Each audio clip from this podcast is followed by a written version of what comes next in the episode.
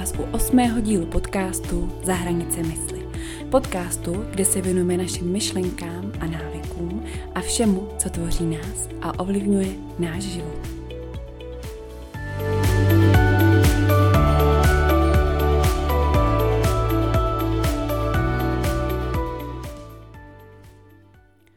Ahoj ještě jednou, vítám tě u dalšího dílu a jsem moc ráda, že jsi tady se mnou. Dneska se budeme věnovat poměrně citlivému tématu. Já jsem obecně hodně rozmýšlela, jestli mám vůbec tohle téma nahrávat a poměrně dlouho jsem s tím otálela. Právě kvůli tomu, že to může být pro někoho velmi citlivé téma, někoho může pobouřit a nebo třeba i rozproudit eh, nějaké rozporuplné emoce. No ale pak jsem si řekla, že řešíme tady témata za hranice mysli. A proto je potřeba občas dloubnout i do těch témat, která nám prostě nejsou příjemná. V minulém díle jsme se spolu bavili o tématu štěstí a jak se naučit být šťastná. Řekli jsme si tady, že i pocit štěstí je vlastně jenom dovednost, která se dá naučit, což je skvělá zpráva. Bohužel ho spousta lidí ale pojí se svou budoucností a neustále čeká na to až. Až něco dokončí, tak teprve potom budou moci být šťastní, protože teď na to přeci není čas. Jenže budoucnost je vždy o krok před námi. Tudíž ji nemůžeme nikdy dohonit. Proto je tak trošku pošetilé a je to bláznivé, že na ní vlastně vážeme naše štěstí. Může se potom snadno stát, že budeme celý život jenom čekat. Čekat na to, až budeme moct být šťastní. A v minulé epizodě jsme si ukazovali metodu, která ti může pomoci s tím, jak být šťastná právě teď. Pojďme se ale podívat na to, co se nám děje v hlavě. Eh, když jsme šťastní, je náš mozek v takzvaném stavu přiblížení. Aktivuje se prefrontální kortex a ten způsobuje to, že nás eh, napadají různé nápady a různé alternativy. Eh, mnohem snadněji najdeme řešení zdánlivě neřešitelných situací. Mnohem lépe se rozhodujeme. S tím je potom spojená lepší nálada, máme větší motivaci a větší chuť k tomu dělat věci.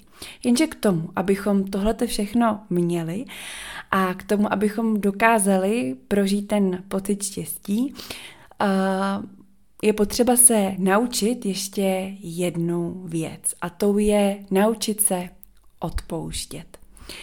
Naučit se odpouštět lidem, kteří si na nás dopustili nějaké křivdy, kvůli kterým jsme ublížení a třeba i zranění. Za celý náš život se, nás, se na nás ostatní dopustí nejrůznějších zranění. A jsou to zranění malá, ale můžou to být zranění i velká, obrovská.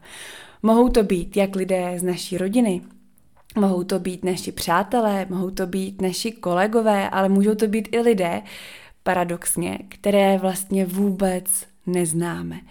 A mohou se na nás dopustit křivdy, ať už vědomně nebo nevědomně, že v podstatě vůbec netuší, že nám to mohlo nějakým způsobem ublížit. Může to být třeba nějaký kolega, který řekne nějakou výjízdovou poznámku, rádoby ho, ho jako, jakoby v žertu, ale tebe se to nějakým způsobem dotkne. Mohou to být třeba členové rodiny, od kterých uh, si například čekala podporu, ale oni se k tobě obrátili zády. Nebo to můžou být spory s dětmi, ať už těma malýma nebo těma dospělýma. Můžou to být uh, spory s našimi rodiči. Nebo to může být uh, třeba naše kamarádka, která vyzradila naše tajemství a nás se to dotklo, nebo se třeba prostě jenom přestala ozývat v dobu, kdy si ji nejvíc potřebovala. A to je to, co ti ublížilo. Nebo to může být náš partner, může to být náš eh, bývalý přítel, který nám nějakou, nějakým způsobem ublížil, ukřivděl. Eh, pokud jsou v nás naše zranění zakořeněná a naše myšlenky se neustále vrací do těch situací, které nám ublížily, my prožíváme ty pocity pořád a pořád dokola. Pamatujte to, kdy, uh, myslím, že to byl podka- myslím, že to byl díl podcastu uh, číslo 3, 4, uh, 4 ochoť svého slona, to, jakým způsobem my v podstatě fungujeme, uh, to, jakým způsobem my si ukládáme vzpomínky. My ty vzpomínky ukládáme i s našima pocitama. Pokud my na nějakou tuhle tu situaci, která nám ublížila, budeme myslet a budeme si ji přehrávat pořád do kolečka, znamená to, že v podstatě nám ty pocity se budou přehrávat úplně stejný, jako, jsme, jako se nám staly v tu situaci. To znamená, že v podstatě budeme pořád a pořád prožívat uh, tu stejnou situaci pořád do kolečka i teď v tuhle aktuální dobu, kdy už uh, ta situace se mohla stát třeba dva roky zpátky, tak my to pořád takhle připomínáme. Uh, takže pokud nás tohleto sužuje a zžírá, tak v podstatě nám to může bránit v tom být šťastné, protože si ten pocit můžeme třeba zakazovat, nebo si ho díky tomu neumíme vlastně ani představit. No a možná si teď říkáš, OK, jak mi může pomoct v tom, abych byla šťastná to, že někomu odpustím.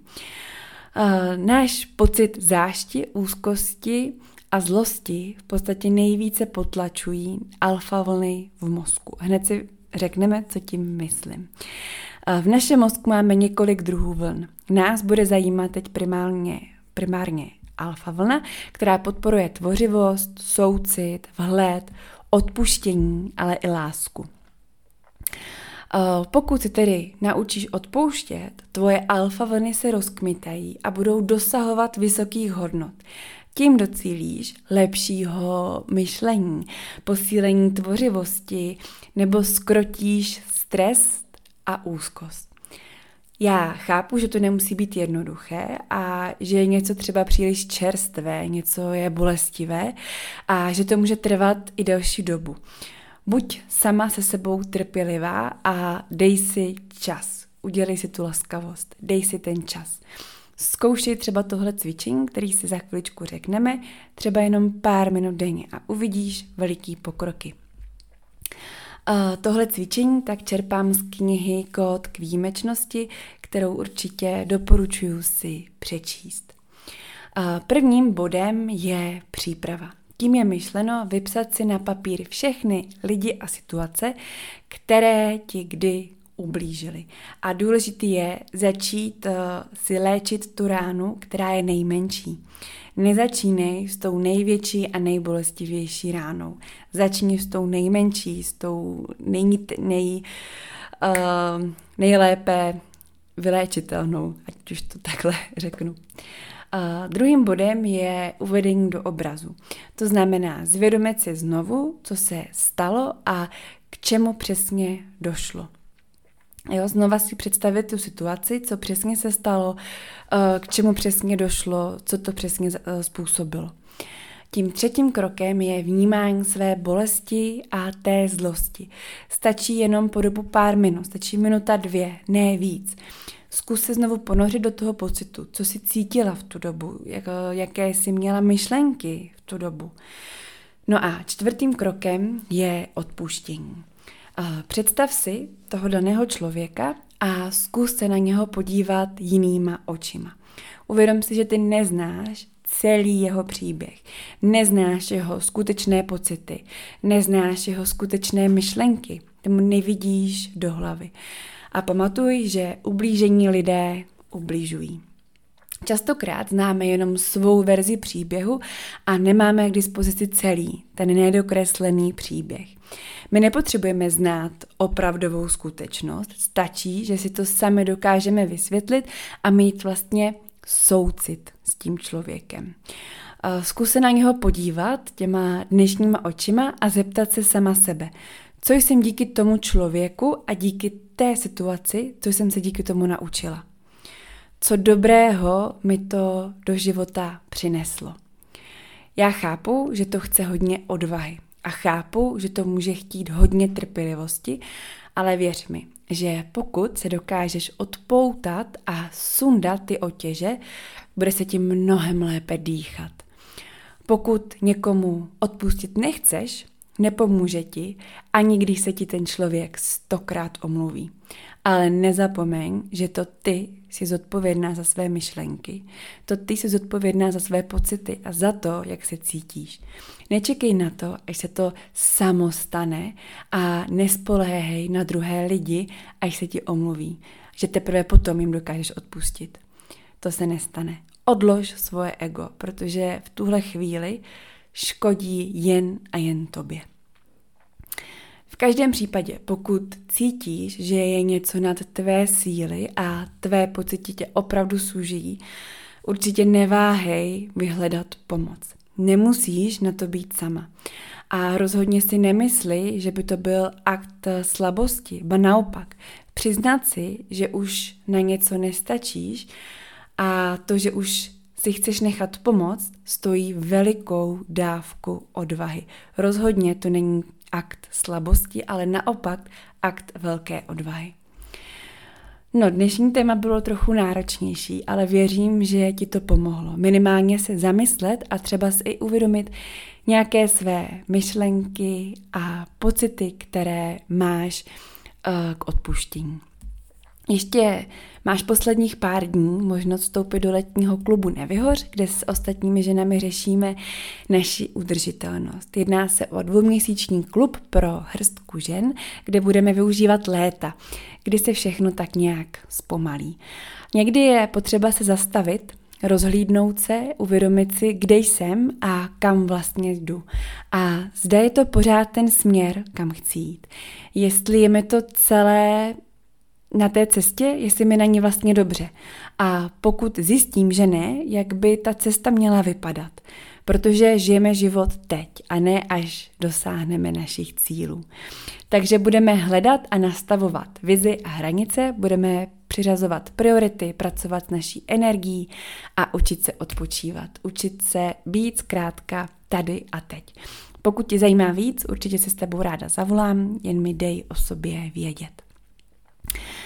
Osobně se můžeme potkat na offline workshopu Najdi svoji vizi, který pořádám spolu s úžasnou koučkou Dagmar Chládkovou v jejím ateliéru v Brně. Mám, máš možnost si vybrat ze dvou termínů, buď 17.8. nebo 6.9. Vždy, vždycky je to od 6 hodin odpoledne. Čeká tě tedy vedená vizualizace, čeká tě stvárnění vision boardu a nastavení prvních kroků k dosažení své vize. Takže pokud se cítíš v životě ztracená, nedokážeš se ukotvit a potřebuješ nastavit směr, je workshop přímo pro tebe. Já osobně se na něj strašně těším. No, to je pro dnešek všechno. Děkuji moc, že posloucháš, obrovsky moc si toho vážím. Spojit se se mnou můžeš na mém LinkedInu, Instagramu, anebo přímo na webových stránkách. Odkazy ti dám do popisku podcastu. Budu moc ráda, když se spolu uvidíme osobně, ať už v klubu Nevyhoř nebo na workshopu Najdi svoji vizi v Brně. No a nebo si mě jen příští pondělí zase do uší. Měj se krásně